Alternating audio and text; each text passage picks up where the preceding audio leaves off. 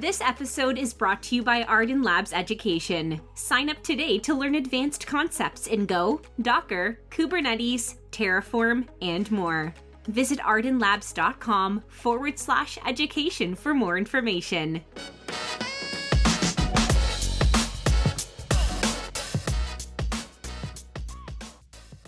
Hi, welcome to the Ardan Labs podcast. My name is Bill Kennedy, and our special guest today is Florent Biville. Hey, Florent, thank you for joining us today. Thanks for having me. Good to be here. Where are you coming from today? And so I'm from France, uh, and I live a bit outside Paris. Nice. Oh my God, I haven't been. I think the last time I went to Paris was you had like this massive snowstorm of like the century. The whole city shut down. People were leaving their motorbikes in in like town because they couldn't drive them out. I mean, and I hate snow, so it was just one of those things where like I brought unlucky snow to the city. oh yeah, it, it, happens every few years, and yeah, it, it gets quite messy. yeah, that's wild. All right, give everybody like the two minute drill, I call it, on kind of what you're doing today. What is what is Florent doing today? Sure. So I work at uh, Neo4j. So Neo4j is a graph database uh, company. So the main product is Neo4j, and I maintain the official Go driver for it. So that's mostly what I do, and I also maintained, you know, relationships with the driver community. So people outside Neo4j who also maintain, you know, drivers or or, or projects built out of our drivers. Well, that's mainly my two my two roles. So the biggest one being the Go driver maintenance, really. Yeah, that's a big responsibility because um, I mean, for any language, right? Not just Go, let's say, but for any language, because if that driver's not working, nobody can use the really use the database, right? I mean, that's the that's the edge of the database at the end of the day. So, did you? Um, I, I mean, I want to get to all this, but I'm just curious right now. Is that the Go driver that you developed for um, for Neo. Were you able to build that from the ground up? Were you part of the team that wrote that initially, or, or are you you coming in and maintaining it? I'm more curious on the idioms and um, your ability to make that look and feel like Go. So it's a project that actually has a fun history. Like it's been created twice, uh, but I came a bit after the, the, second the second creation, so to say. So no, I'm, I'm only here to maintain it. I've, I've not uh, yeah, I've not seen. I've seen the code since, of course, but I've I've not worked directly with uh, created creating it the second time, and even less so for the first time. It was wrong. Yeah. Gotcha, gotcha, gotcha. I um last year, last year, yeah, last year I decided I wanted to learn graph databases, and a buddy of mine started the company called dgraph. So I was learning a lot about graph databases leveraging dgraph. I think they're amazing database. I think they can even be used as general purpose databases. I, I think there's a there's this beautiful mix of like, for me, like SQL integrity with NoSQL kind of flexibility. I mean, what are your thoughts on that? Yeah, and that's really what, what drew drew it to me like a few years ago as well. Is uh, just the flexibility of the model, and indeed, uh, you know the dynamic nature of it like how fast you can iterate on a model change it you know revise it etc without be being tied initially with a, with a rigid schema. And so that plus uh, plus the fun query language that those were really the two things that, that drew, drew me to the graph database landscape really. All right we're going to get back to all of this because i've got a lot of questions. But this this podcast isn't really about graph databases it's about you. So i'm going to ask you my uh, first of all I'm I guessing you, you, did you grow up in, in, in Paris? You grew up in France? So I grew up in France, but I lived in Normandy, so most no, northwestern part of France, not not in Paris. Okay, and then again, the schooling system is so different. Not so different, but different enough than in the states. So, just to get a general sense of um, time frames here, when did you finish? What year? What year were you when when you kind of finished grade school and could think about university? Like in the U.S., that's usually like when you're 17 or 18. sorry. Yeah, so the, the age is similar here. So we finish high school usually at 18 years old, and then we start university or or other path uh, uh, at that age, really. So in my case, it was around 2004. 2004. I started, uh, yeah. Okay, okay, okay, okay. Don't say any more to me. Uh, 2004. Okay, that gives me a good kind of general sense of uh, where tech is, and I think it helps everyone. It helps me. All right. Here's my favorite question. Here we go. All right. I, I just don't think too hard on this. What is your first memory of working on a computer? That first memory that pops in your head. So I'm afraid I've thought too hard already because I researched it a little bit. My memories were a bit too vague. Um, and so and so I asked around. I cheated. I'm sorry. Um, basically, I wait, wait, wait, it wait, wait, wait, wait. Time out. I'm going to interrupt you throughout this process here. Who did you ask? You asked your like your your My family, mom, my mom. your mom. you asked your yeah, mom. yeah. Her first remembrance of you working on a computer.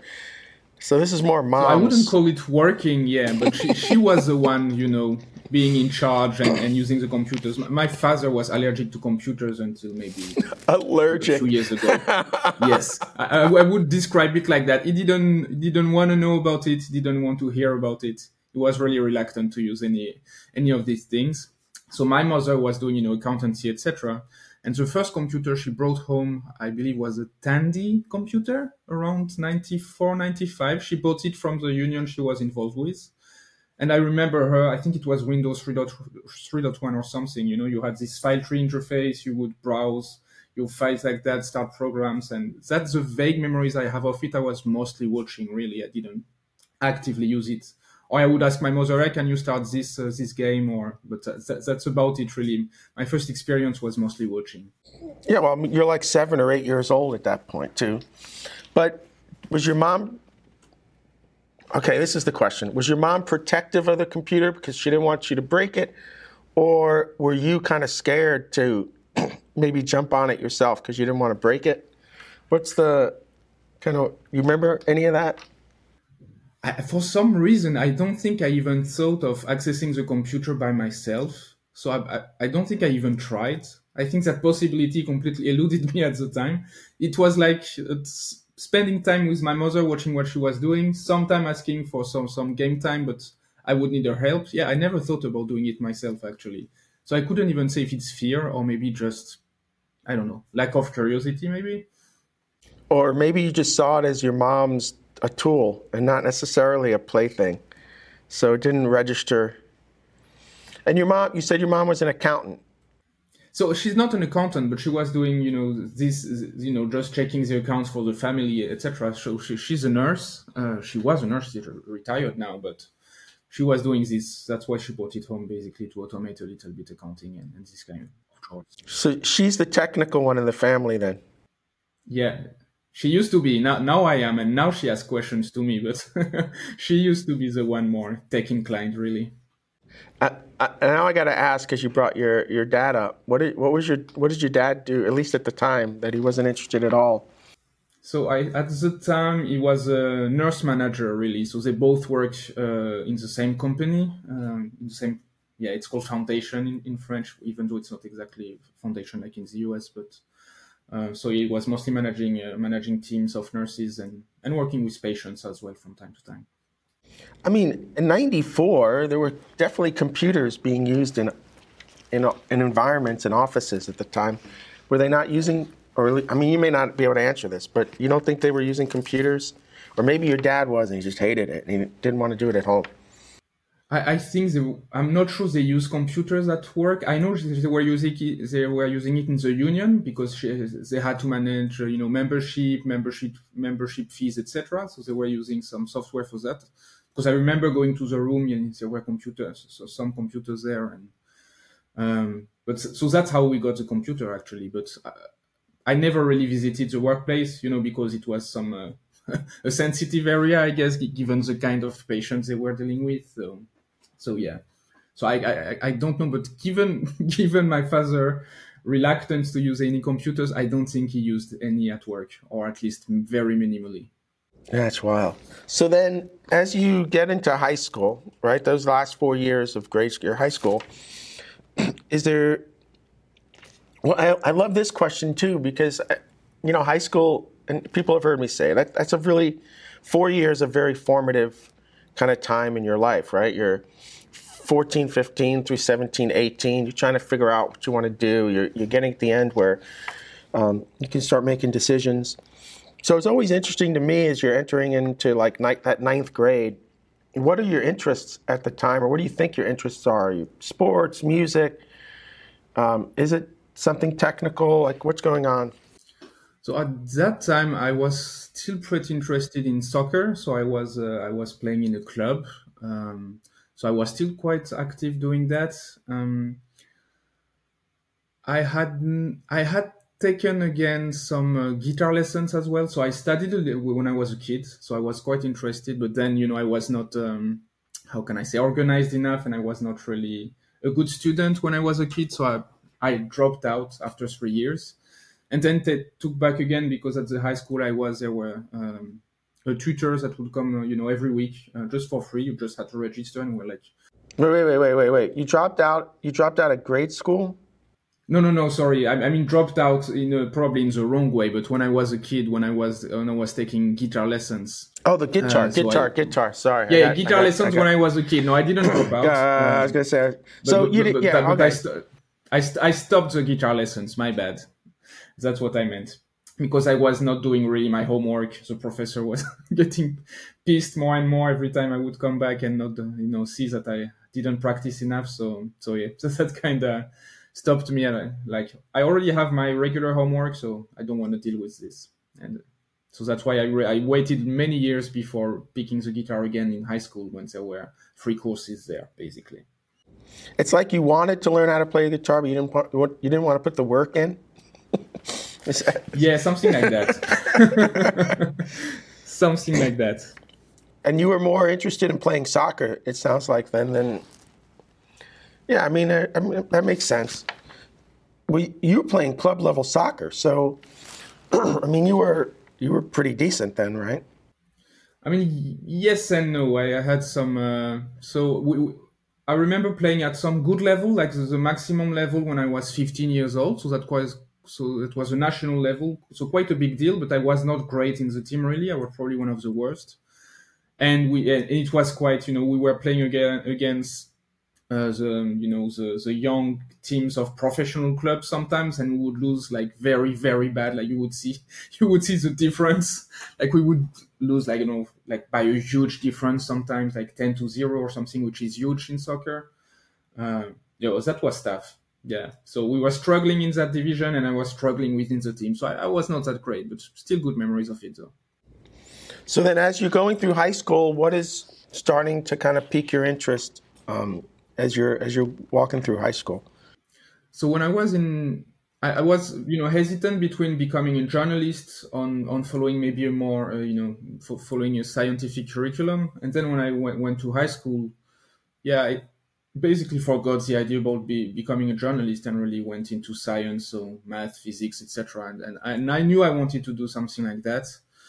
Um, and it's only got a little bit concrete for the last year in high school when, when I so we had this uh, parallel to university. We, we would have what, what we call schools of engineering, which lead to a, a, master's degree. It's not exactly the same, organized the same way as universities, but anyway, I, I knew I wanted to do something like that. You know, getting in maybe into mathematics or or computer science, but really more to yeah at towards the end of high school. Really, at the beginning, I was more into the general science curriculum without without any uh, precise idea but was it? I mean, I guess at that point, ninety well, two thousand four. You said you graduated, so you must have had a pretty decent computer lab and and kind of course curriculums in high school at that point. So we didn't have back then like very strong. Like I didn't have any programming uh, courses in high school. So that, that didn't really happen. We, we had some basics. Uh, so before that, a few years before, you know, on how to w- use a word processor and these kind of things, we had some uh, electronics course, but we didn't have any. I had uh, through a project, we had some basic. Uh, we have some. we had we had to use some basic a little bit, but that was really because that particular project required it, but that was really very short introduction. We didn't have any formal training uh, until I landed into my school of engineering. Really, that's when it really started on the computer science side of things. And I was thinking, for some reason, even though I had not had a formal introduction to computer science, I was quite a, drawn to it, even though I was not really knowing. So I, I, I saw some some some demonstrations of uh, when I visited the schools, uh, and, and, I saw some demonstrations of what they were doing with computers, and it looked uh, it looked like I was like, hey, it looked very cool. I, I, want to do something like this, even though I didn't have any concrete ideas of what they were doing. Okay, that that, that was going to be my question. It's where's the interest coming from if you're not seeing it in high school, you're not necessarily doing it at home, you're not thinking about any of that. So it's when you started touring the different engineering schools and you started seeing the potential of that curriculum, you were like, okay, this is cool. Yeah, that, that, that I think that really helped me in making my final decision. And, and the rest was maybe a build up of years of fiddling with stupid things on the computer, you know, customizing sounds or what have you when you have different events, etc. But um, the real interest, like the real concrete interest, really started to form when I visited those, those schools, and so concrete demonstration of the kind of things they could do, like image processing or you know simulations, etc. That's that really piqued my interest uh, m- more concretely. So as you're finishing high school and now you're trying to figure out what I, sounds like in your head you're going to university one way like it wasn't job market it wasn't trade it was I'm going to go to university and study engineering did you, how many schools did you apply to, or you just knew already in your head this was the school I was going to? I, I already kind of knew. So it was, it was it was basically a network of schools. So I have had a choice between five different cities. But because I was interested in computer science, I had like three out of those five. And so you have some kind of admission steps to go through. And I got I got the one I wanted to uh, very early. So I decided, you know what, that's what I want. That's where I want to go. So I, I didn't even. I looked around a little more, like, but I was already kind of set on on this one. So I didn't search for too long, really. How far away was the university from from home? Did that play a factor at all, just to get out of the house? And were you like three hours away? Were you like how far away was it? Yeah, I think it was most five, for four hours ish away. Um, but I, I didn't think about it until until I moved there. Then I realized, oh, I'm actually f- a bit far away from home and far away from my friends because most of my friends went, went to a closer city when there is a university there. So I, I, that's when I realized the disconnect and like, oh, I had to start my my, my network of friends all over again. So so that, that, that's a pattern in my life, you know, thinking about what I want to do and then realizing the consequences after the decision. So that, that was one big example of that. I, I guess you had it in your head that you would just come home every weekend and you were going to maintain your network of friends. Ah, that's really see. When I went, I I I wanted to get out of my house so bad, but I couldn't afford to go to university outside of the state I lived in because tuition is always a lot more expensive. So I found the school that was like the farthest away. It was like I don't know about eight or nine hours away while still being in the state. But I knew very well I wasn't going back home. Like I was going to start over with um, all new. I kind of been like that my whole life. I just move, and I'm just just going to start over. So, um, do you still have any of those friends though from high school in your life today? Not really. I think that basically that whole network of friends vanished after the first years of being being you know in, in that other city really. So it's it's it's been hard to to to track them again. So the, yeah that's that's a, that's that's one of the small regret i have basically doing that choice but it paid off in other ways.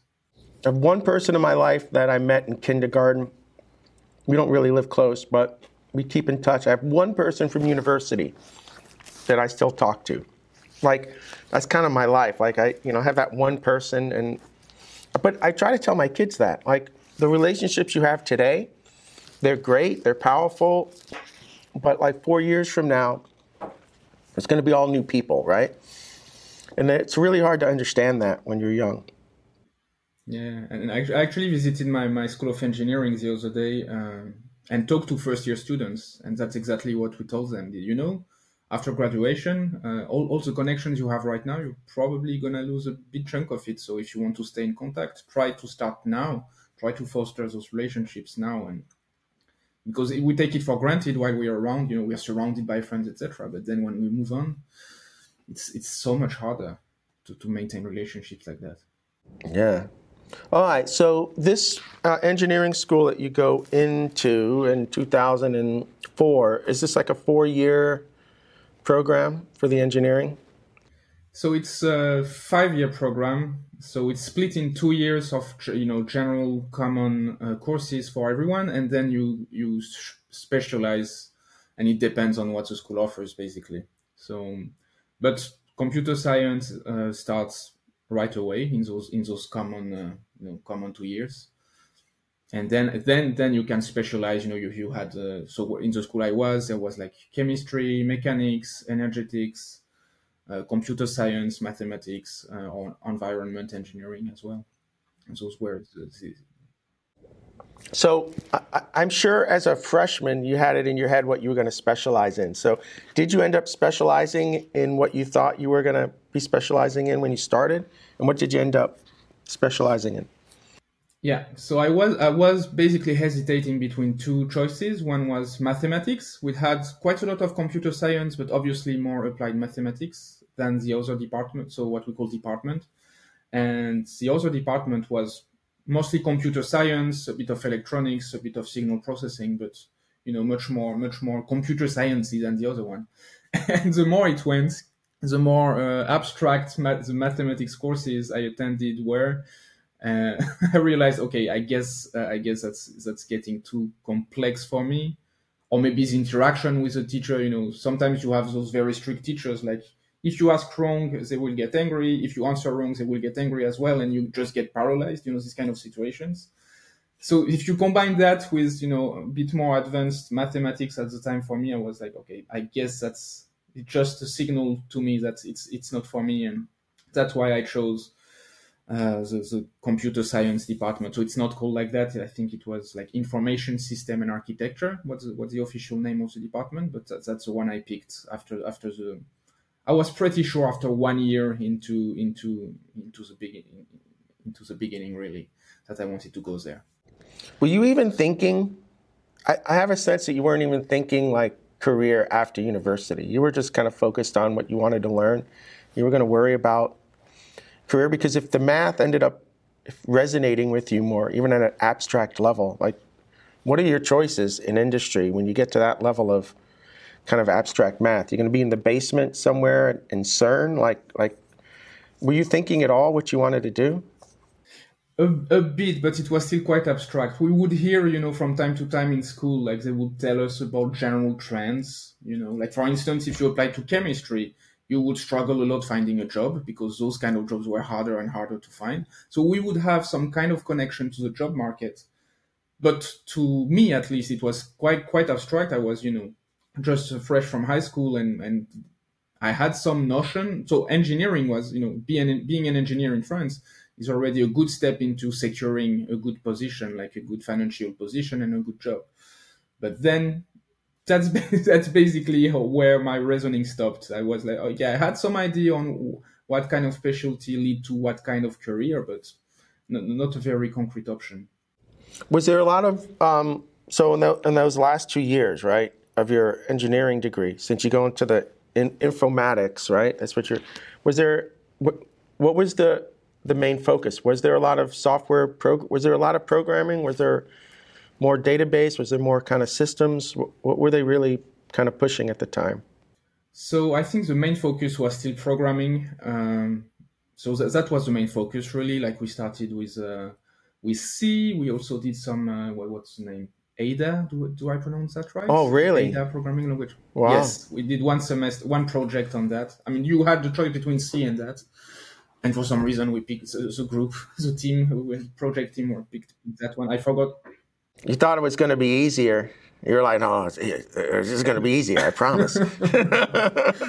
Yep, and then I forgot all about it. You know, I just remember, oh, they did the automated metro with that. That's great, but uh, I don't remember the language at all.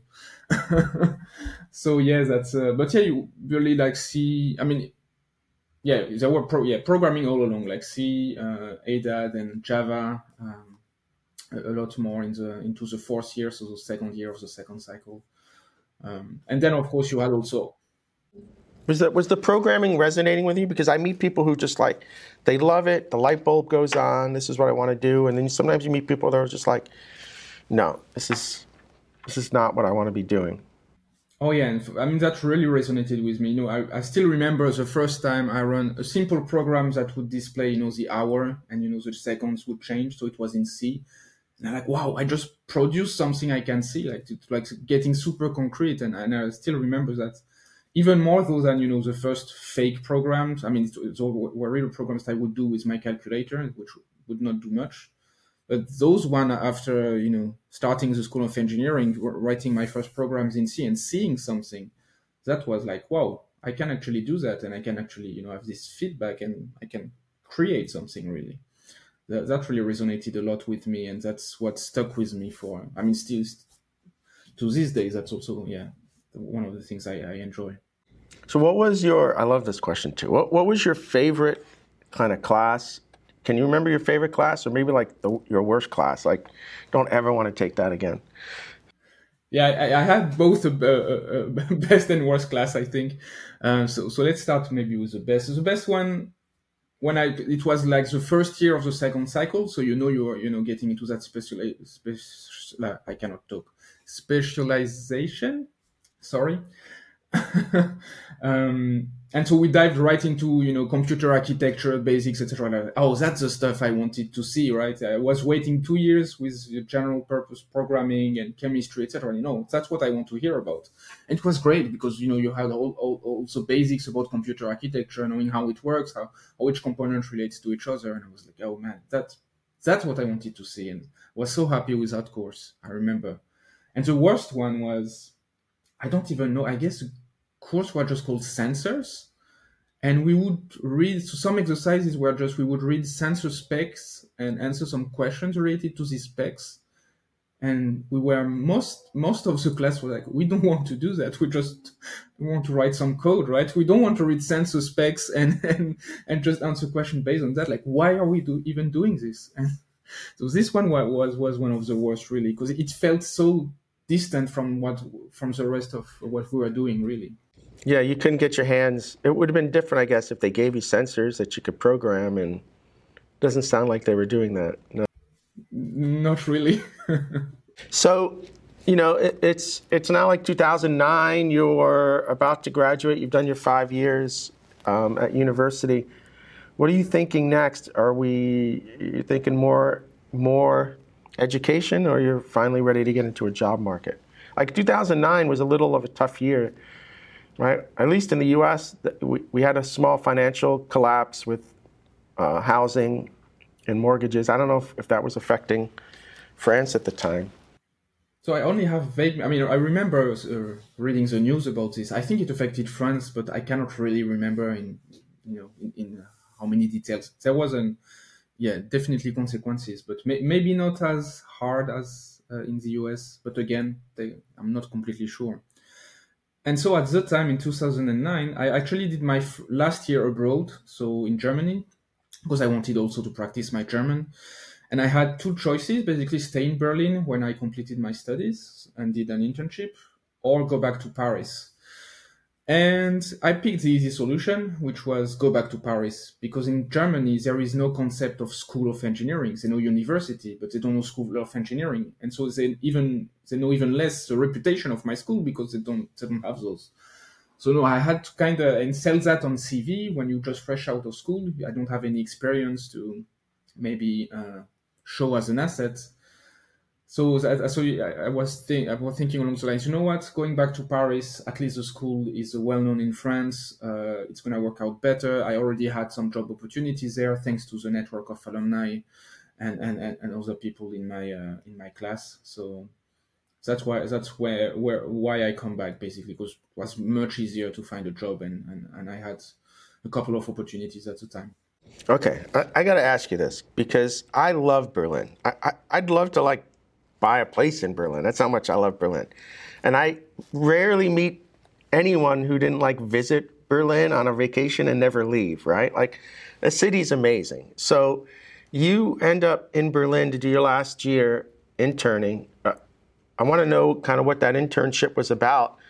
But you're one of the very few people I've ever met that said, no, no, I'm, I'm going to leave Berlin after even being there for a year. Did you, I mean, I, am actually curious. Like, did you not love Berlin, or were, did, Oh, did you not think I, I you loved can be? it.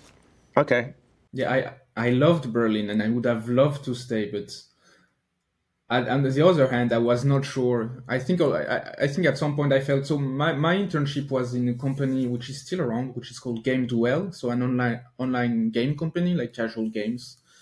Um, so when I was working, I don't even remember exactly what we were doing. that's that's very bad, but uh, I, I was not. It was not especially what I was doing was not especially great. You know, it was mostly adding marketing uh, marketing pixel tags uh, to some giant uh, Java pages. You know, just oh, just just pick, uh, just add this if uh, this if else block in there. You know, among the thousand other ones. This this kind of work. So not not not necessarily super interesting. And so I didn't have any prospect in that company and I was, and again, I loved the company, and I would have loved to stay there, but I, I- picked the safest option uh, for me, which at the time, which was to, to go back to, to France. But yeah, I, I, I won't say I regretted that choice, but I would definitely love to, to come back to, to Berlin if I can, because yeah, as you said, the city is just great for everyone. There is, there is yeah room for everyone, whatever their hobbies are, etc., etc. It's it's a great city, and I, and I regret uh, not being able to, you know, to, to maybe stay a bit longer or, or find a job opportunity there. but now it's interesting because if you're going back to France, you need a place to at least live. So you, did you go back to your parents' house at that point until you figured out what you were going to do next, or did you already line up a job before you left? So I, I lined up a few, a couple of job interviews, um, which were, yeah, they were not really intense. Uh, so so basically, I got two two two firm options. So I picked one, and then basically everything started from there. I just visited a few flats, and I was lucky because it was uh, you know in the quiet uh, season really for for flat hunting. So. I, I didn't have any trouble. I was quite lucky, really. The time I came back was the perfect time to, to find uh, accommodation. So I, I didn't struggle at all. Didn't have to stay uh, at my parents' place really. Every, everything went uh, went very smoothly. Lucky, luckily for me. You were okay. So what what what company did you end up at, and what were you doing? And I guess it gave you enough salary to be able to live alone. You didn't have to have roommates. Wow, that's that's pretty wild. So, so in Berlin, I was with roommates because I had you know just this uh, this small uh, internship income. But Berlin was super cheap as well, so that was enough. Uh, in Paris, yeah, I had a, good enough salary to get uh, to to get a flat by myself. Uh, and so the company, I don't think it's around anymore. It was, it was basically a Steam competitor. So again, you know, with game, uh, you could either download games and play or play online. Uh, that was mostly the, the business model of it. It basically died down like Steam won by a large extent.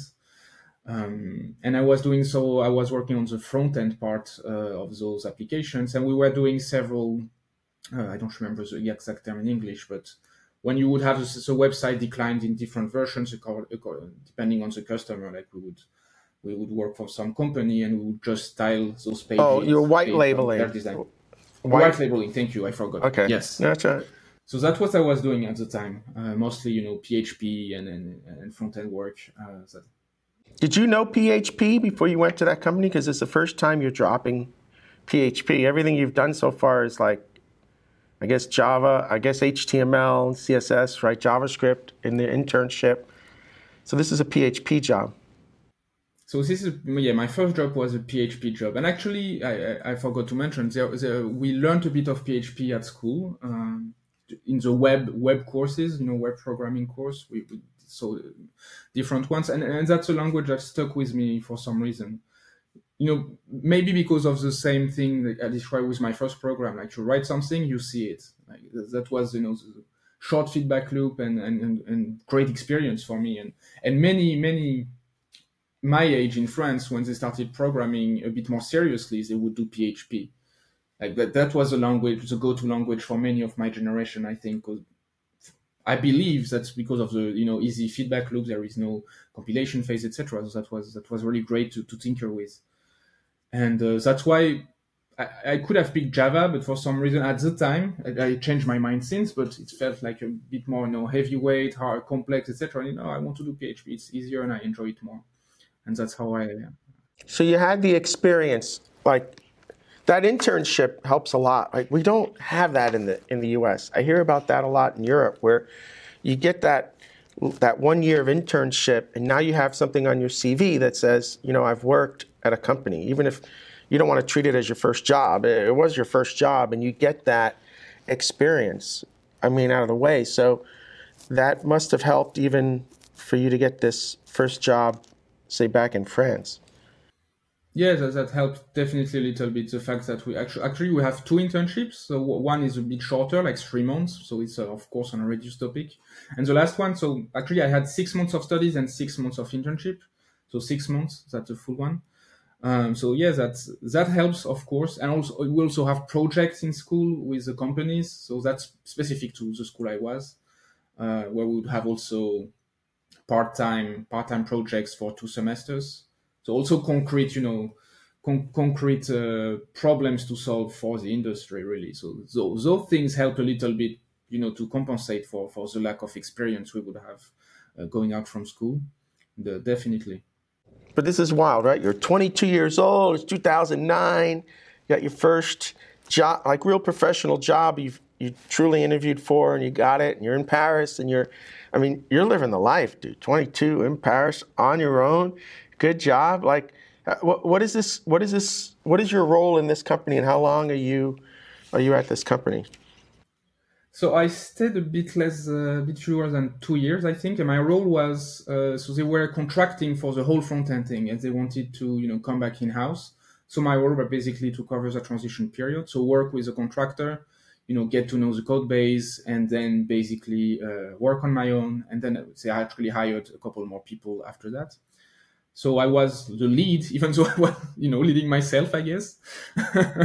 but it, it, it's good for the ego, right? Yeah, I'm the lead developer of, uh, of the one person team. so, so that's what I did. Uh, all, all coding in like PHP for this. For, this was a gaming platform too. Yes. So yeah, all, all, uh, all all the front end was PHP and some you know templating and HTML, CSS, and a bit of JavaScript. Yeah. So then, what happens in 2011? Are you something comes across your desk? Some recruiter hits you up. You're bored. Like, what's happening in 2011? So, so even a bit before that, I got more and more interested. So I started hanging out, hanging out with uh, so the lead developer of the company, which was mostly focused on the backend. So it was, you know, lots of uh, Java, uh, Spring framework, etc. And it got it got me super interested in that. But sadly, because of my responsibilities, I could not switch to full time backend and learn Java, etc. And I, but I would hang out with him. I would um, attend the local Java user group and learn about, you know, those uh, rockstar speakers uh, from from from from other countries, and start to see the, the ecosystem, the community. And I'm like, damn, that's actually super interesting. I would I would love to be able to to to to be full time, you know, work full time with Java and, and and and and learn more about the ecosystem. And because of the impossibility really to switch to full time, uh, I started to look around, you know, so also the Java user groups were great for that because I could chat with people from that community and see and see what was there, and, and that's how it led me to uh, to my next gig really. Oh, okay. So you were you were you really wanted to work in Java in in Spring, all that stuff you were seeing these kind of cool people working on, and you weren't going to have that opportunity where you were. So, and then I guess you had all the everybody was telling you at that point who they're hiring or who what they're looking for in terms of hiring. So, so what's the next company that you that gives you an opportunity? I'm imagining in Java, which you had some experience from university. Yes, and, I also even studied while I was you know mainly working on PHP the Java certification. So that, that was how that was how involved I was, and my lead developer helped me a lot with that. And so what happened? Uh, so I met a couple of people from uh, you know from these uh, Java user groups, and they were creating a small consultancy company, like completely uh, managed by developers, like company of three people, and they were looking for their first hire. Um, and that's basically I was interested by that, and I thought, well, you know what, uh, I'm in. So the company was called Lateral Thoughts. It was very small contracting shop that were doing mostly based on their network of customers. We would do gigs like that, so mostly mostly around Java, etc. And I got super interested and say, you know what, I mean. I just I just want to I just want to try. And I was a first hire, and I think the company was not even finalized when I did the interviews. They finalized it maybe one month later. I'm actually curious. Did they? Were you able to at least maintain your salary? Did you have to take a pay cut? This is a it's kind of a scary situation. Like this is not going to necessarily be stable. So, just kind of curious where your head was related to salary and, and security. I, I think if I yeah if I remember correctly, actually I had a pay uh, raise. So when I when I when, when we discussed about salary when when they agreed after I done the final interview, uh, maybe maybe not that much, but but little, little more that I that I had in the previous company. And they also, you know, they were just in the phase of creating the company, so so they had calculated everything, like how much, uh, but you know, how much uh, finance do we have in res- do, do we need to have in reserve? You know, they had really they really made sure they had enough capital to be able to sustain a new hire in case there is you know no contract going. So that's why that's why also the I don't yeah we don't even negotiate at that point. So I just I just got a, a little bit more of what I had before. So I was uh, I guess quite lucky as well. I some I sometimes don't realize my luck, but yeah. But they must have raised some money then. Did they have an office? Was everybody working remote because either that or they packed away a lot of cash over the years to start this? I, I think they didn't have that much capital, but they, you know they were all freelances. They were already working with customers. They had good relationships with them, so they were they were they had enough capital, I guess, to sustain maybe three or four months of me being uh, unemployed, which didn't happen, but they had some advance, and uh, yeah, and they had good relationships with the customers, so they knew they could staff more people there, really.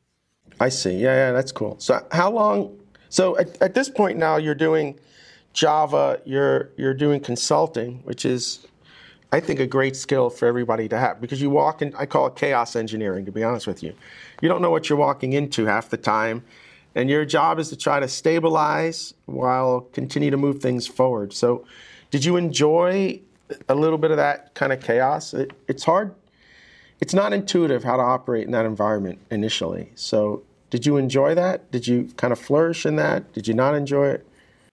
So, so I first, I, I think I completely blew it because I, I didn't know the codes of consulting really and how to communicate because I was first in house. You know, we were just always the same people, always working on the same thing, and quite transparent about who would work. So the first gig, I actually almost got fired because I was a bit too explicit. Like for instance, at every stand-up, and it was the fir- their first agile project in the company, so there was quite a lot of scrutiny. And I would say, "Oh, I have this and this and that problem. Like, could someone help me?" You know, but I was maybe a bit too explicit about it. And so, so, so at some point, someone came to me and said, "Hey, it seems you only you only ever have problems. Like, uh, what's going on?" While others, you know, would phrase them a bit more or less. Uh, you know, in a less obvious way, etc., etc. So that's the kind of things that got me in trouble in my fir- into my first gig. But actually, that was a good hard hard-earned lesson. Um, and when I got an opportunity to actually step out of, of, that project, I said, you know what, maybe it's better for me uh, to actually move to somewhere else because I don't know, it, it was yeah, kind kind of tough really to to to get you know get you know get uh, have a discussion with the manager and say you know what? We, we're maybe le- letting you go and uh, that, that was quite a big shock a big a big shock for me uh, back then so. So yeah i almost blew it but but then i moved on to another customer completely different which they worked with for years and much much more you know. I, I was about to say easygoing that's probably not the right term but a much more relaxed setting with a great team, you know, great productive team. Uh, people were getting along super well. So that was really like from one end to the spectrum to the other, really. That was really what I needed at the time. Uh, and I didn't even experience an employment between the two gigs. It really just started after, yeah, r- right after. So that, that was really, really great for me in that case. And that's why I also continued consulting after after that. Yeah, no, I, I, I tell a lot of people that come to Ardan all the time, I'm like, your, your first two or three months, don't complain about anything, just solve problems. Even if it's not the prettiest way to solve it, solve problems. And once the client is seeing that you're solving problems, you can start to talk about how to change things for the better. But if you do that day one, right, like you're, it's not good. It just doesn't come across proper. It, but that's stuff you have to learn. You, you learn that pretty quickly. So I'm glad you stuck with that. Now, how long are you with this? How long are you with this company in this kind of consulting role? So ar- around four years. Um, I, st- I, stayed four years with them um, mostly. So yeah, that was good. Actually, seeing different different customers, the different organizations, different problems, organizational problems as well. That was quite interesting because you know we, we were a bit from the outside, so we can observe without suffering too much of the consequences. So that's uh, that was a, a, privileged position really to, to watch those problems and try to address them in a way. Even though I was still very junior at the time, so I didn't have much leverage on at this level. But yeah, lots of experience gained there, and in terms you know of, I was probably very naive when I started, but in terms of proper behavior, in terms of technical experience as well, and, and, and organizations really, that was. Uh, it was very formative for me. But I, I say it all the time ignorance is bliss. Sometimes it's good to be ignorant because you won't do things otherwise that even if there's some hardship and a little bit of failure, that's where you're learning, right? So being naive is almost an asset to yourself at times, right? Yep. but that's the other kind of cool thing about again, I'm chaos engineering is that at least you know, almost every year, like you could almost be on a different project, solving different problems, and you're not, you don't get bored necessarily. It's, I think you get more burnt out than than maybe bored. So, were you kind of starting to get burnt out after uh, those four years? Yeah, I, I think I wanted to work again for for a software publisher. You know, not switching customers every six months. You know, di- rediscovering an organization, going elsewhere in Paris because the commute is not always easy. So I, I really wanted to to find you know a more stable environment, so to say. So that's and I think yeah, I, I mostly stopped my consulting after that. I, then I started working for for companies directly, not not as a contractor. So that's that's what really was something. I, yeah, I needed more stability. Really, I was I was glad for the experience I gained, but not so glad for all the different commutes and, and, and different logistical problem. I imagine as well you were continuing to go to the meetup groups for Java and your was there any other new tech at, in those four years that started to get your interest? Is that when kind of graph databases start to get a little bit on your radar screen? Yeah, actually, the first time I heard about it was in my first job. I didn't do anything with it, but that's when I heard first about Neo4j because we were thinking about um, backend engineers were thinking about ways to prevent fraud and you know and burning uh, game activation keys because once the game activation key is blacklisted it's lost forever. So you lose part of your stock like that. So it was there was actually real financial implications of trying to make the anti-fraud detection uh, efficient. So that's the first time i heard about it but then it's only a couple of years later then uh, i stumbled upon neo4j again. And really out of curiosity that's, really how it started. It, it looked fun that was my approach then. It looked fun so i got interested and started some you know small disposable uh, side projects on it uh, for me and that's really yeah that's the period when it started when i was uh, at the Lateral Thoughts for those four years yeah so I, I, didn't jump into you know unknown territory i, I went to a customer uh, that we, we worked uh, previously so it's called so in france it's it's quite known actually because the company is a bit more than 100 years old. It's called Vidal. And historically, they produce a dictionary of drugs. You know, you have the drugs, you have the definition. That's what they used to do. So there's a kind of the authority on drug data. And what I did is join as a lead developer. So that was really my first lead role. Um, a bit too early, actually, but that's also something I learned because, uh, you know, man- management, like, oh, you have to, to deal with, uh, you know, you, it's not the same as just you know programming. So that, that's the kind of things I learned, of course, on the job. You know. Um, but yeah, mostly Java API again, um, lo- lots of REST APIs, and you know, and working with uh, you know health software publishers, mostly for for doctors, but uh, not only. So that's what I did for. I mean, you're not even 30 yet. You're not even 30 yet, and you jumped into this sort of like dev management role where, I mean, I I, I imagine you thought you're going to be able to do a lot of architecture, design, and, and some mentoring, right? But people problems are the worst problems in the world, right? You you didn't get to do any tech while you were in that job, or at least not that much, right? I mean, not not that, and I think I was not ready. The only reason I got accepted because they knew me, right? I was doing a good job as a developer there, so that probably helped me because indeed I was a bit too young for this role, and I had really had no clue about proper management. I, I learned that a bit later, and there was also a legitimacy problem because one of the other teammates also applied for that role and got rejected.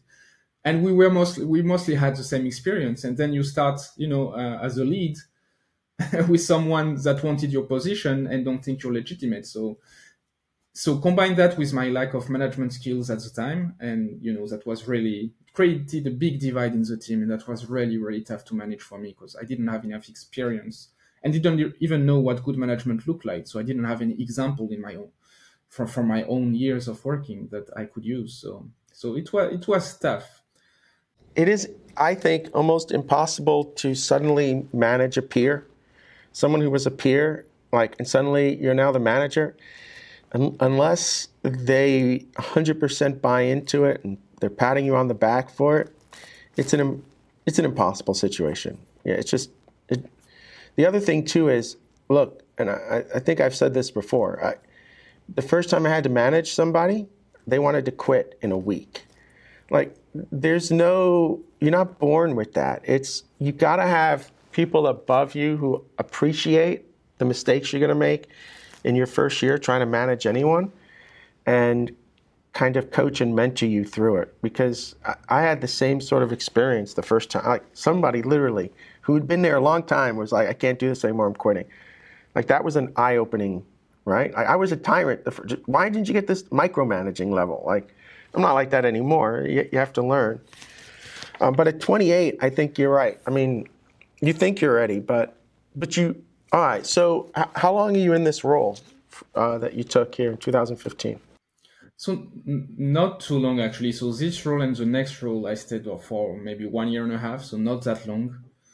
Um, yeah, and so mostly because I wanted to to move on and and I didn't really understand what the lead developer role meant. For me, it was like I had to know what everything, what everyone was doing, and I had to watch everything going. Of course, I got overstressed and burnt out. Plus, you know, some legitimacy issue to solve that was uh, really about cocktail of uh, circumstances, and I, I, I, wanted to.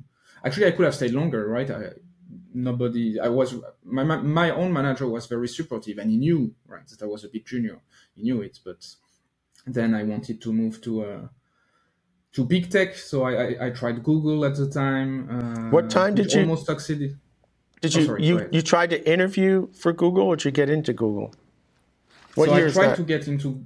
So it was in 2015 or 16. I'm not completely sure. Around that time, and it, all, it almost worked out. Uh, I went to the last stage, like on site. You know, did the four or five interviews. My brain was completely grilled at the end. And yeah, so somehow, unfortunately, it didn't work out. But then I, I went to um, a big tech company. I mean, label as that in France, so it's probably not known outside outside of France, which was called Criteo, which is like an ad retargeting company. But the way it was, so it, they were attracting really top talent in Paris. And I was like, you know what? I want to see what a big company is like, and Criteo seemed like an interesting place to work at and that's how I got in. Um, same interview process with more feedback, so that's actually nice. You know, you know why you failed, contrary to what Google was doing at the time. Um, and and yeah, I stayed there a little bit, but then I realized uh, working in a big company is also has its own set of challenges as well. So so and the team I was at was you know we are doing interesting work on uh, on quite legacy software on, on the ad retargeting stack. But the team, so the people were that was the first time it happened to me. Actually, the team was very smart. Like everyone was super smart and could solve super hard problem on the whiteboard, discuss you know live, etc. But when it comes when it came to good team practices, you know, like pair programming or you know, or even testing. You know, I, I, thought for at that at that point in my career, I thought testing would not be a big debate. Like you know, unit testing, we should try to unit test, we should try to have integration tests, etc., etc. And that was quite of a debate, and I was a bit set back by this. Like, why?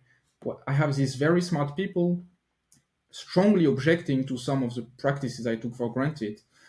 And given I, it was you know hard to resolve it so i tried you know i tried to push i did some small workshops for instance but what i read say taking some real code say hey here here is how we could refactor that together and see, see how much nicer it is now how more usable it is now. And but that was quite frustrating for me at, at that point you know having this discrepancy between the role i don't know the role skills versus the team skills i'm, I'm not sure how to phrase this but that was quite disparaging, uh, quite, quite demotivating for me.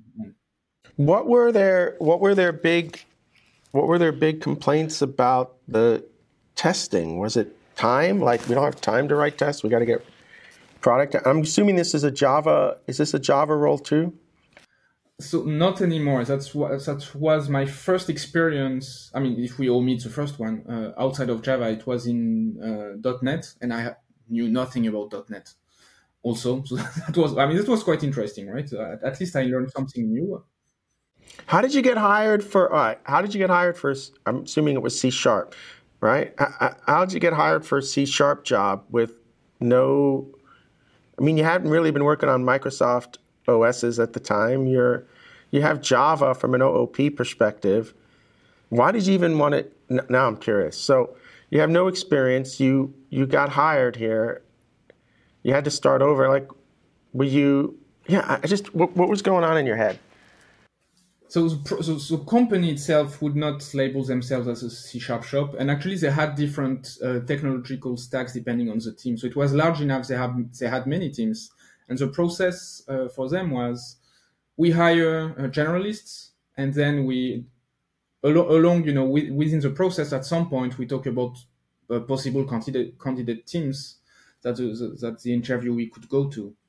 And that's really towards the end that I learned about which kind of teams they were thinking for me.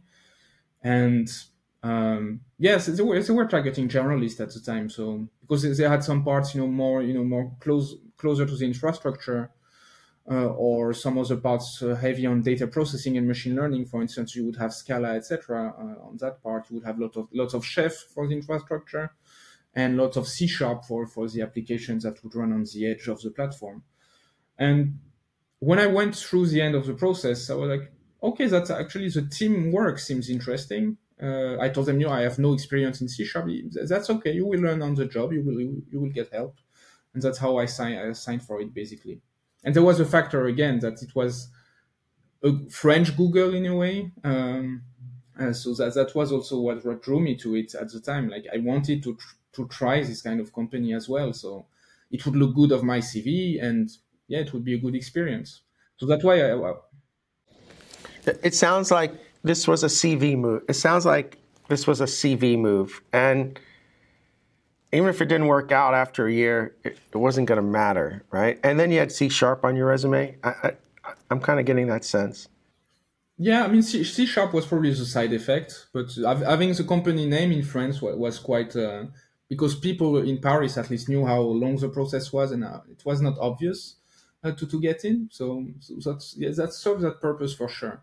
And C sharp, it was nice to know. At least I had some experience, and and that was a good actually not even C sharp itself, but stepping out of the Java world a little bit, you know, and, and trying something new. So the process of trying something new was actually something that uh, that helped me a lot for for what for the companies that went after after that even. So you so you joined this company in 2015. How long are you how long are you there? How long does so I think it's 2016 maybe. Uh, yeah, I'm not completely sure on the dates. Um, I didn't stay that long because again of the you know the team practice issues that was that were really bugging me because it was affecting me on a daily life. Like it was very concrete, right? People were skilled, but I felt like you know I was working on my own, struggling with a stack that I didn't know. People were not super available. There were not much collaboration going on in that team, and I was yeah okay. I want to move on. I, I'm I'm getting a sense that they were really book smart, like theory wise, they really understood. But when it came to actually taking the, the hammer out, they were that was frustrating you because you were kind of the opposite. You had a lot of experience getting your hands dirty, building stuff.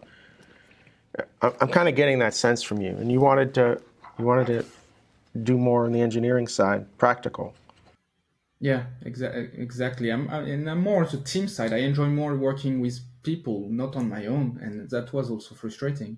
And if you add that, you know, the promotion system, which was very based on, individu- on individuals, like I knew, I knew some instances where people would focus very much on their own promotion and disregarding any consequences for the team or the objectives we had, you know, as long as you can get promoted, it didn't really matter. And that was a bit, you know, a, a bit strange to me. So I try, I played the game a little bit, of course, because, well, you, if you don't get promoted for, for, for for some time, then then you're you're at risk. So so I, I played the game, but I was like, we I was working in a code base that was that had so many so many strange patterns because of that. Because people would just optimize their own you know career path and just move to another team for another uh, another rank and and they would call it a day. And I was like, that's not that's not great, right? We we're just sacrificing the the projects we work on for that. So yeah, the incentives were off at least from where you wanted to be. They were off. They were they were about individual contribution, not necessarily. Yeah, I get it. I get it. So you're there for like, say, a couple years. So now 2017 is kind of rolling around. What are you thinking now? So, but when I was still there, a friend of mine, so the lead developer for my first job, uh, reached out to me. He was working at Pivotal at the time. He started as a Cloud Foundry advocate and then moved on to Spring Engineering. And told me, you know what? So Pivotal uh, has opened office or is about to open offices in Paris. Like, would you be interested? So it was a consultancy part of Pivotal. So I was a bit hesitant. Like, do I really want to go back to consultancy? But at the same time, you know, oh, it's Pivotal. You know, it's back to Spring, and you know, people I admire, etc so I so I, I, struggled a bit with the decision, but then you know what? I'm just to apply, and it worked out. And so I started at Pivotal Labs, and yeah, I so and the idea here, at least it was it was still consulting, but customers would come to our office, right? It would not be the contrary. So they would come, we would do you know like very XP, so lot, lots of pair programming, uh, you know. Uh, design as well. So pairing with designers, product managers, co-located, very short iterations, very agile. So that was that was and you know technologies we I would not nothing about at the beginning of the project as well. So it was so collaborative and so productive. So that was my, my best team experience by far. That it was such a contrast with what I had experienced earlier. So that was actually great. And I and I stepped my foot into the pivotal company as well. So that's uh, I, I was really happy with with the, with the move I back then. You got everything you wanted. You got to be the coach and the mentor without managing people. You got to work on tech that you were actually, I mean, still excited about, right? Java, Spring. Um, you got to work on different projects. You got to stay in the office. This was like uh, like Disneyland for you here, man. This is this is everything you wanted. Uh, Pivotal Labs, 2017. So so what what happens, man? It's uh, like you know, like how long are you there for? So for the labs part, it was great, but it was intense. Like I mean, when, when we say to people, you know, we work nine to six, they say, yeah, sure, like like everybody else, right? Sure, but like it's intense nine to six, like full pairing, lots of discussion, lots of you know prototyping. It's, it's really really draining, and um, and I was, you know, I still had this background idea of working with my, you know, with my former colleague again, because at that time he was in R and D, and um, they were working on this uh, function as a service project called Riff, Project Riff, uh, which is still online but probably not maintained anymore. And I was like, you know what, I want to work with you again. So could could that happen? It took it took a little bit, of course, to negotiate. You know, moving moving from labs to the R and D because it was a lateral move, uh, which was not happening often at that point. point, and that's how. But it worked out, and I was lucky again. And then I moved to a completely new world again, like you know, full Kubernetes, Golang that I didn't know back then. So my, my colleague introduced introduced me to it. Um, so completely different technological landscape at the time for me surrounded by people uh, much more senior than me by at least five to ten years at the very least. Uh, so, so, a completely different world again, uh, but super interesting. So many things I learned. But I've really felt like a baby that was thrown to the swimming pool, swimming with a team of uh, Olympic uh, swimmers or something. That's really my, my first three or, or four months were really, really like that. I want to ask you about that because.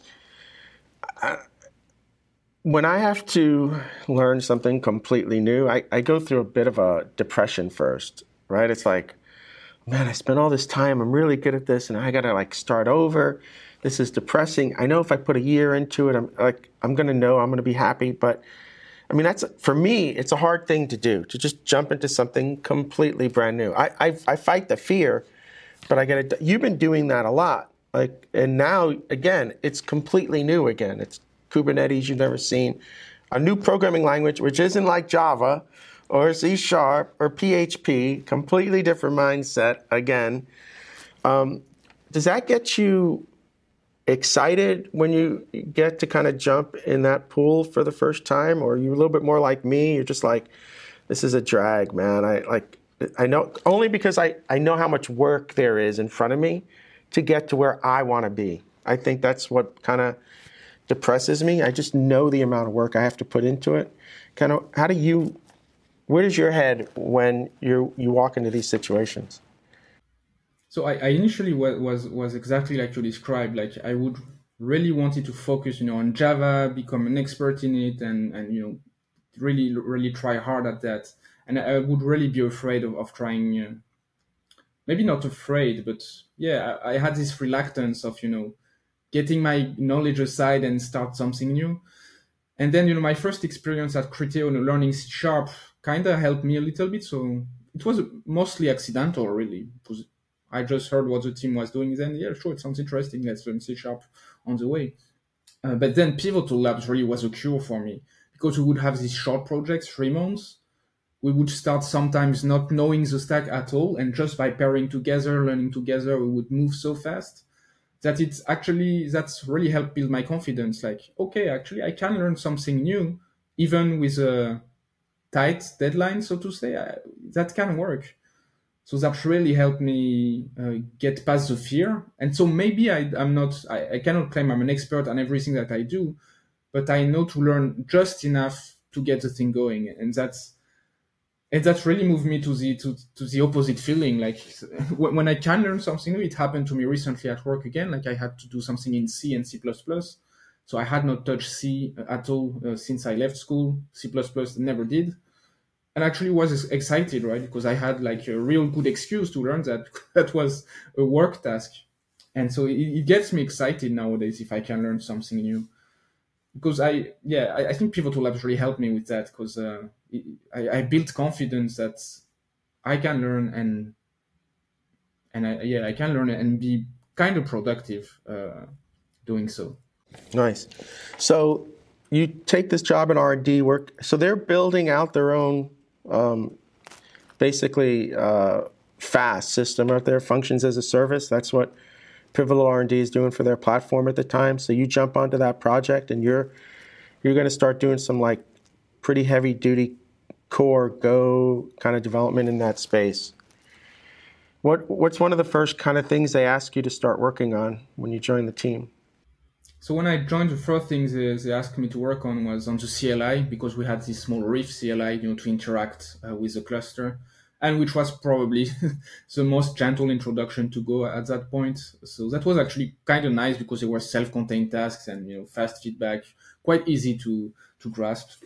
So I, I really I really enjoyed those uh, you know those this onboarding really of, uh, of working on the CLI. That was su- super easy, uh, and I was well accompanied by my, by my colleague as well. So yeah. Yeah, I think that's I think that was a great kind of first jump into Go and and being productive. And the CLI is it's a front end tool, right? So you're you're doing front end again on the back end. Yeah, exactly. that's that's wild. Yeah. So how long are you at? You, you joined them in 2017, right? Pivotal. 2018, I think. 18. I'm sorry if my years are No, off. no, it's okay. It's It's, struggle. it's we can be close. Um, how long are you are you there? So I stayed there till 2020. Um, so I worked. So I work on the CLI indeed. I worked. Uh, we were trying to work on something that would make streaming like a first-class citizen. So not only you would have regular functions, but you would have streaming functions.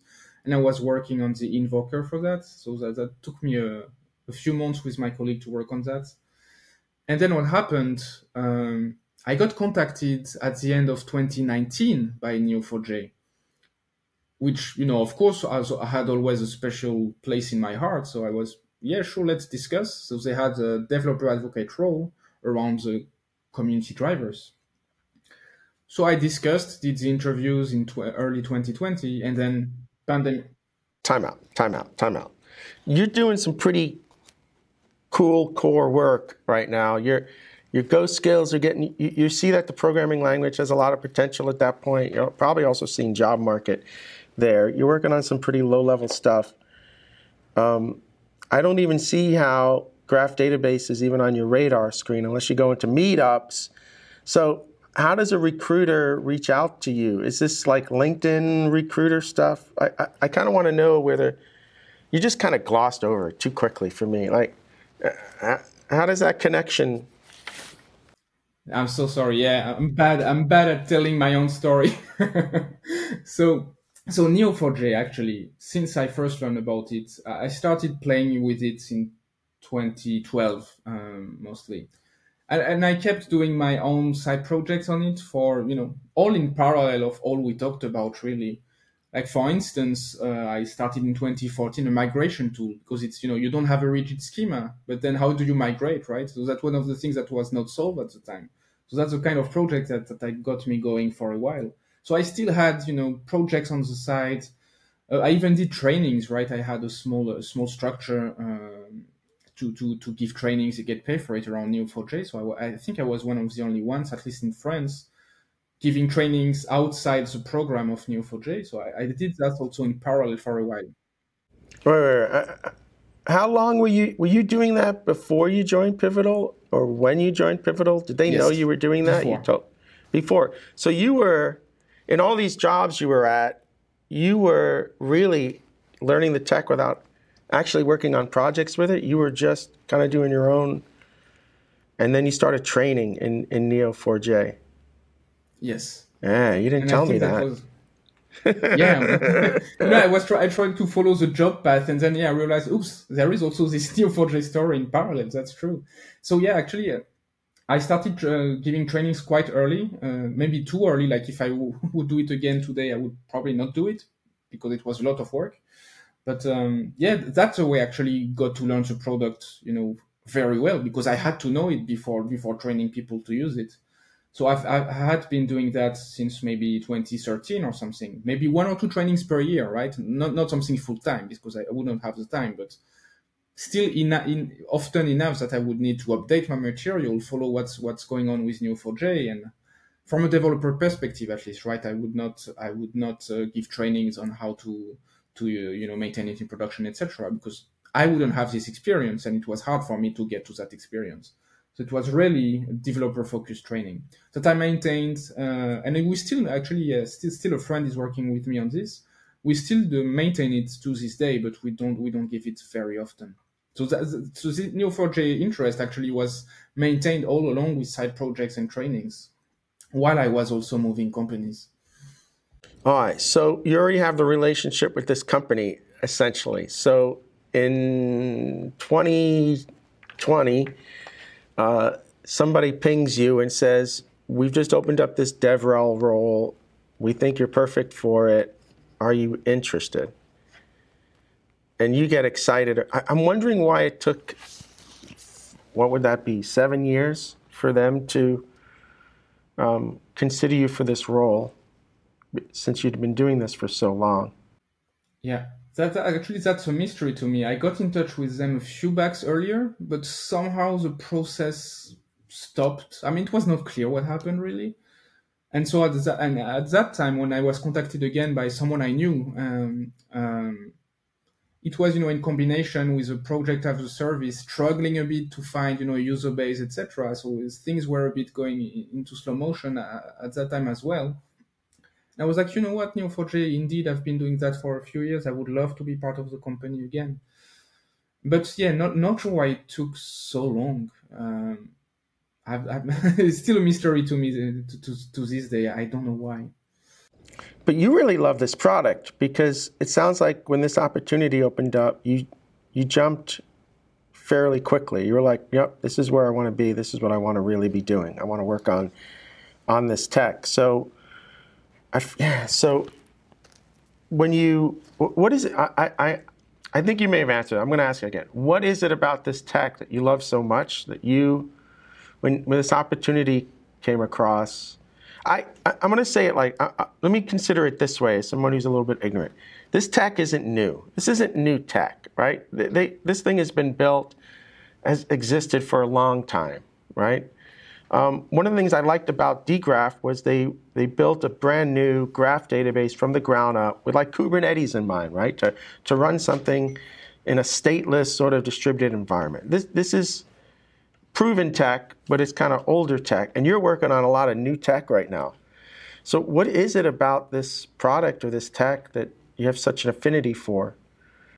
Yeah, I mean, it's a, it's a great question. I'm not sure I have. It's a bit, you know, subjective as well, and maybe not completely rational as well. But I still had these memories when I first used their language, their query language, which was so expressive to me, and you know, do, doing such powerful querying, traversing the graph, etc. That that's those impressions got stuck and then you know the more i was giving trainings i used their product and it, it just felt great i had good interactions with their people and so you know it, it was not a completely rational choice that's for sure but you know summing those i was I like that to me that looks like a good company the ceo is great i have good good relationships with some of their employees that i know and and you know and plus the fact that i was working on new tech indeed but it was such a struggle for, for a long time, right? I was completely new to all this.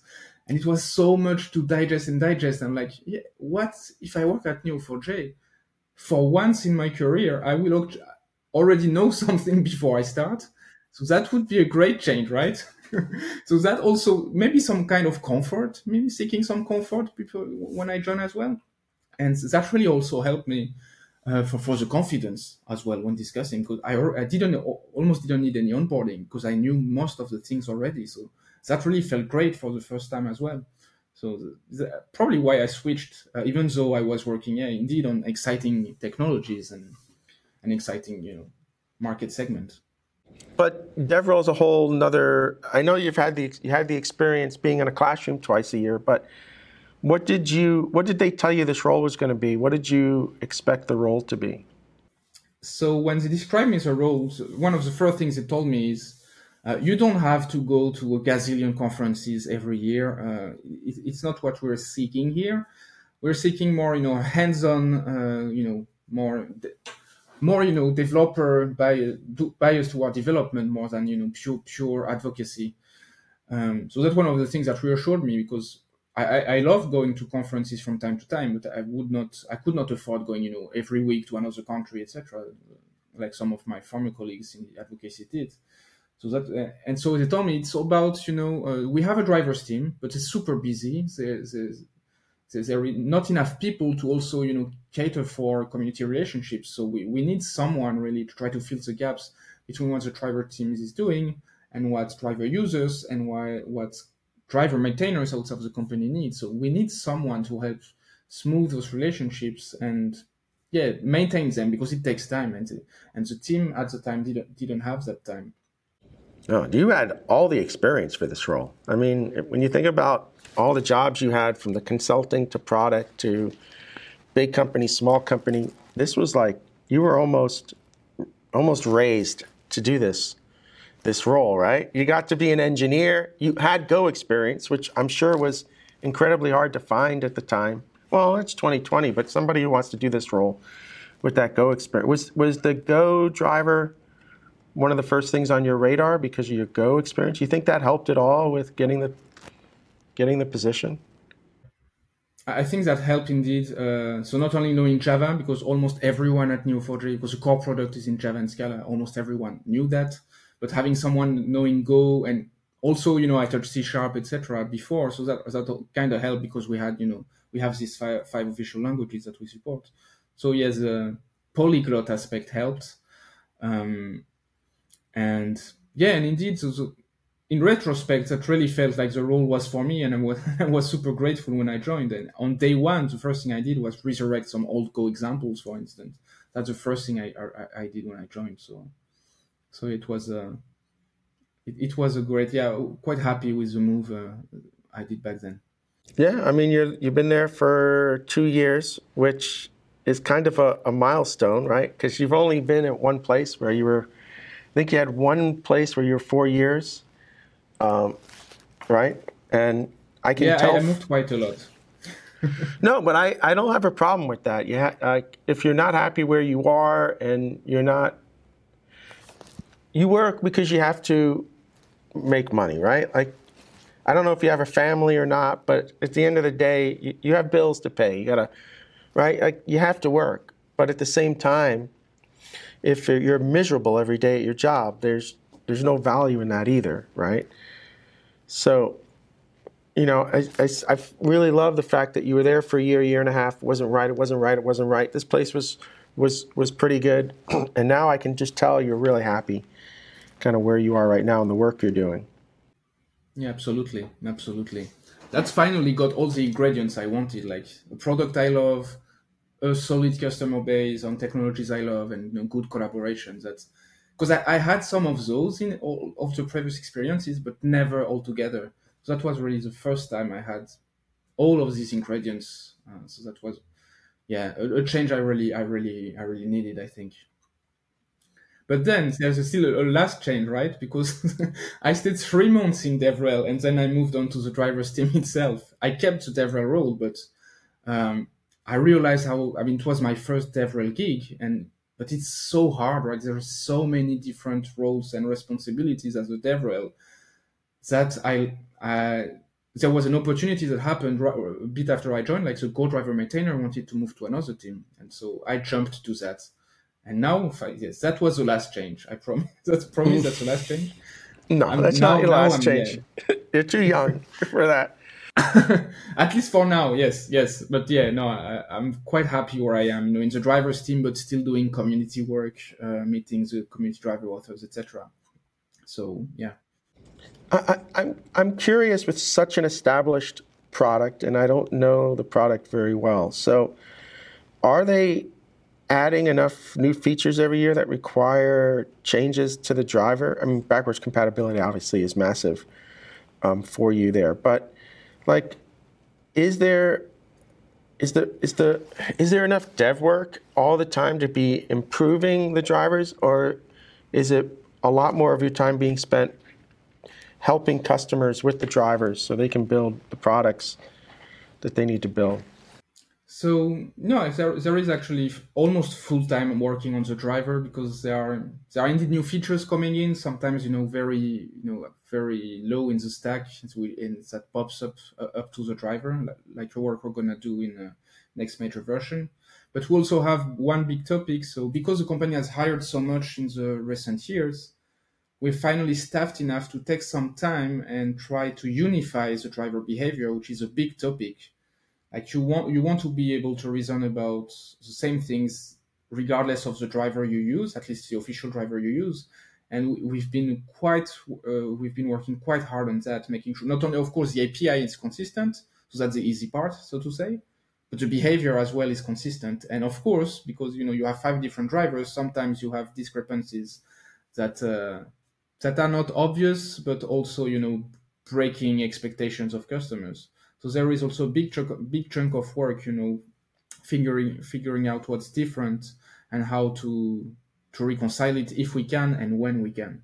So that that scares me a little bit, right? Because I feel like every language has their idioms and their ways of doing things, and developers in those languages expect that.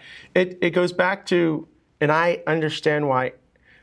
It's my understanding that Amazon essentially code gens their APIs because they have to support so many different languages and platforms that the scale of having a purely individualized API that's say coded um, with the right guidelines and idioms would just it would be overwhelming, right? So at least on the Go side, you have pointers everywhere because it's the safest way to regen a, an API around that, right? So, but then you you you lose that feel of the API that you're expecting to have as well. So there's a balance there, right? Are are are you thinking that we're going to code gen at some level these drivers so there's maybe one code base and we're able to generate this and or uh, like where's your team's head on that because i think it's an important kind of engineering trade-off to have do we want the java developer and the go developer to have their true experience or it's not important because we're a small team and we have to kind of cater to the larger picture so I think right now we're very much into uh, trying to make sure things are idiomatic, and that's been a struggle sometimes because you know indeed we want consistency, but we don't want to sacrifice uh, you know idiomaticity. I'm not sure it's a word, but I'm going to say it idiomaticity, um, and and sometimes indeed discussions are not always easy when we when we discover differences. For instance, like but like sometimes I say, but I don't want to fix that in Go because that's the expected behavior. That's the way things work. And so sometimes we just agree on that. We don't always blindly say consistency is more important, so we, we should basically erase every difference. But that's really on a case to yeah, case per case basis. Really, it's uh, but but it's a tough call. That that's one of the tension we have in the team, right? Like how how do we express things in uh, in C sharp or that was one of the criticism we got early in the early days. Like C sharp felt like Java, with for the C sharp driver was feeling like a Java driver. And for users, it was terrible, it seems. I mean, I heard. and so, and, and even the history of the Go driver is interesting because initially, uh, the, the, the, team lead at the time authored a C library that would uh, that would power different drivers, and so we had a C library and a Go driver built on it with CGO, and users hated it they said, you know what, it's too clunky to install. We don't want to deal with this. And basically, that C library got killed because of that. And that's why Go driver was born again and was rewritten from scratch um, because the user experience was just horrible with the C library below. I, I think it's a trust issue. If you see a package that's not written in the idioms for the language you expect, I think you just don't trust the engineering behind it whether whether it's right or wrong, it's it's irrelevant, right? When you're evaluating anything in a, for that you're going to bring into your into your product, regardless of the language, you're evaluating syntax, idioms, API usage, and if you don't see those things, I, I think it becomes a a trust issue. And if I can't trust this, how can I trust my application is going to work? Right? I mean, you're doing trust engineering at the end of the day when you really think about it. Yeah, yeah, that's exactly that. And we're also investing quite a lot in, you know, in having designers help us also figure that out, like having, you know, user interviews and trying to understand where, where, where, where the gaps are and how we can help with that. Which is of course challenging because designers usually, I mean, I'm not, from what I know, at least with the designer I work with, they usually liked, you know, graphical user interface better because it's easier to prototype and reason about. But we we also yeah we're working quite hard on that at the moment so we're still in the middle of this but trying to figure out where the gaps are first and foremost right we'd rather be super idiomatic and a bit less consistent than, than the other way around so that's the thing we are yeah working hard at with backwards compatibility as you improve the next version that people can migrate to you you like you need to go fix program at some point right to, to yeah, migrate yeah. to the next. It's a lot of engineering. I Mongo, uh, Steve Francia, who's on the Go team now, he he drove the you know the drivers for Mongo uh, DB at the time, and I remember talking to him about this and like how mind-blowingly complex this this this is for any company, you know, that has to support all of these different um, communities. So yeah, uh, always impressed. You're gonna yeah, I'm sure you've learned a lot already in the last two years, and um, it's really great engineering experience there. Yeah, definitely. And we were right in the middle of this because we're shipping a new major version and we're trying to draw the line like how much do we want to break because we're allowed to. But you know there is there is also this balance like let, us not screw everyone upgrade. let's try to keep it reasonable as well. So that, that's uh, yeah f- fun challenges. Yeah, I would scream. Yeah, uh, every time Open Telemetry they went to at least they've released finally 1.0, but my God, I wanted to cry and scream at people every couple of weeks when they were just lib- they were like, "Well, we have freedom to break the API." No, you don't. Stop. Like, stop doing it, please. yeah. Like, you're driving me yeah. crazy. I'm losing a half an hour every two weeks trying to figure out the change. So, I get the idea that you. I think the one thing about Go that has been brilliant, right, is they have to a T maintain their backwards compatibility on the language, right? You do never have to worry about waking up in the morning and the next point release or major release isn't going to compile your program, right? Just again, trust engineering, right? We trust that. And people can, can complain all they want that it's not moving feature wise fast enough, but you sleep at night. Yeah, completely agree. And I'm also trying to, to, to keep as much as I can and maintain as much as I can, even, you know, older protocol version between the server and the client. I know some other drivers like completely remove that from their code base because it makes things easier, but I'm like, why, why would I remove that support? You know, it's, it, it's just to make the life of, of some people more, more complex. So yeah, that's part of the things we're, we've come a long way, really. I, I think honestly, in terms of backward compatibility, we still have rooms for improvement, but we're really, trying hard to, even though you know we are gonna come to a new major version, make sure the upgrade remains smooth, and and not to break it. you know make everyone lives a nightmare for when when the new version comes out. That's a interesting uh, interesting topic for sure. Yeah, and complex. All right, we are out of time, unfortunately. I've enjoyed talking to you um, tremendously, and I love your background, right? I, and I love that you ended up exactly, at least right now, where you want it to be um, with the tech that you, you kind of fell in love with even early on in your career. So that's that's really kind of brilliant. Thank you, and I really enjoyed trying to tell my story in a disorganized way. That's a, it's perfect. All right, if anybody wants to reach out to you after listening to the show, and we'll put everything in the show notes as well. Uh, what's the best way for someone to reach out? I think Twitter is the best way. I'm I'm kind of addi- addicted to it. So yeah, FBI V I L L E. That's where I am. All right. Perfect. All right, Oksana, thank you so much for taking the time to talk with us. This is the Ardan Labs podcast. Florent and I signing off and hope to see everybody again real soon.